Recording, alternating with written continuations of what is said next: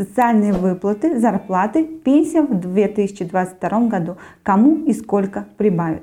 Наступающем 2022 году россиян ожидают от власти большого внимания к социальной повестке.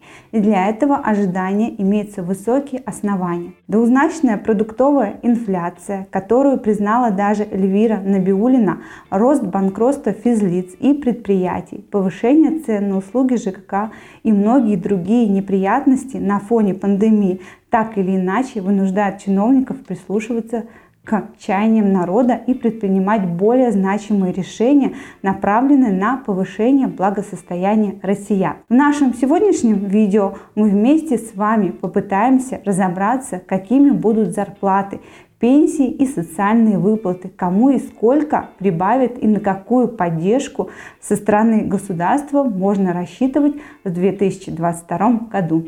Оставайтесь с нами до самого конца, чтобы не пропустить самого главного. И, конечно же, задавайте интересующие вопросы нашим юристам в комментарии этому ролику. Поехали!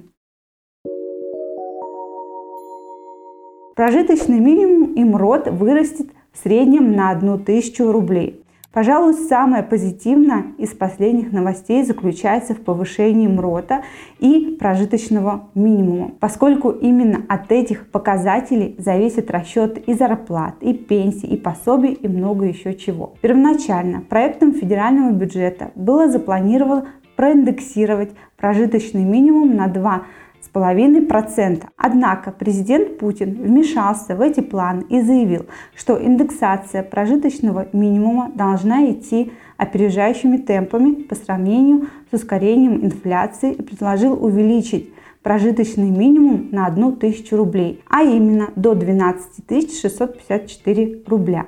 А поскольку, согласно закону, прожиточный минимум не может быть выше размера МРОД, то и МРОД тоже подрос примерно на 1100 рублей до 13 890 рублей.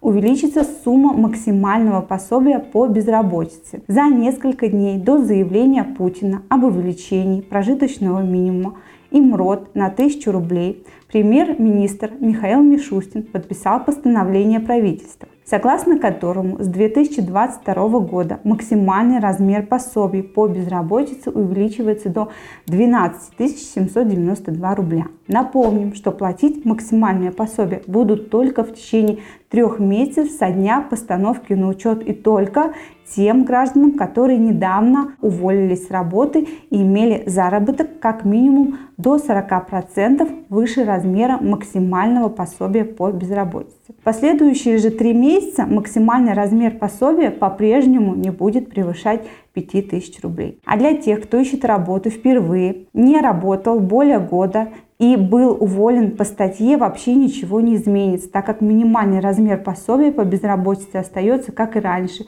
полторы тысячи рублей.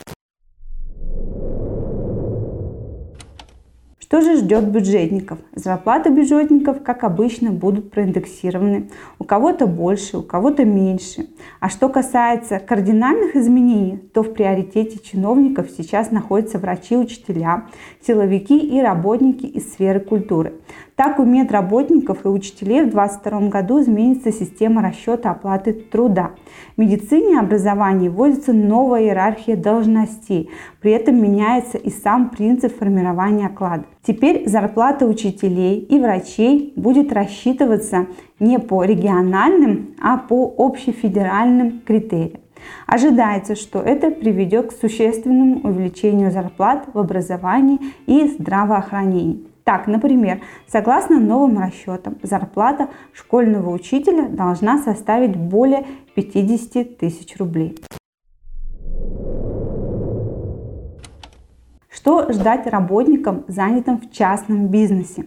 Бизнесу рекомендовано индексировать зарплаты работников в 2022 году на 6,4%. Однако рекомендация не является требованием закона. Поэтому каждый работодатель будет поступать так, как сочтет нужным.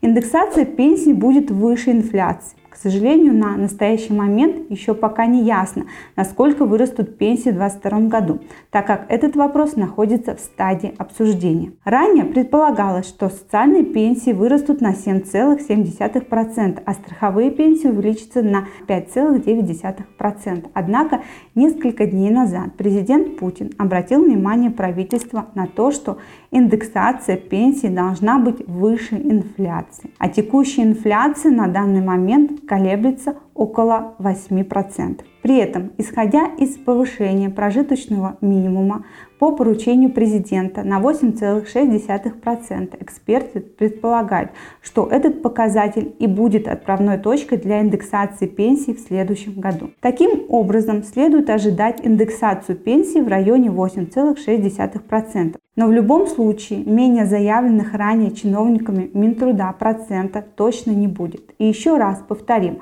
что есть все основания надеяться на лучшее.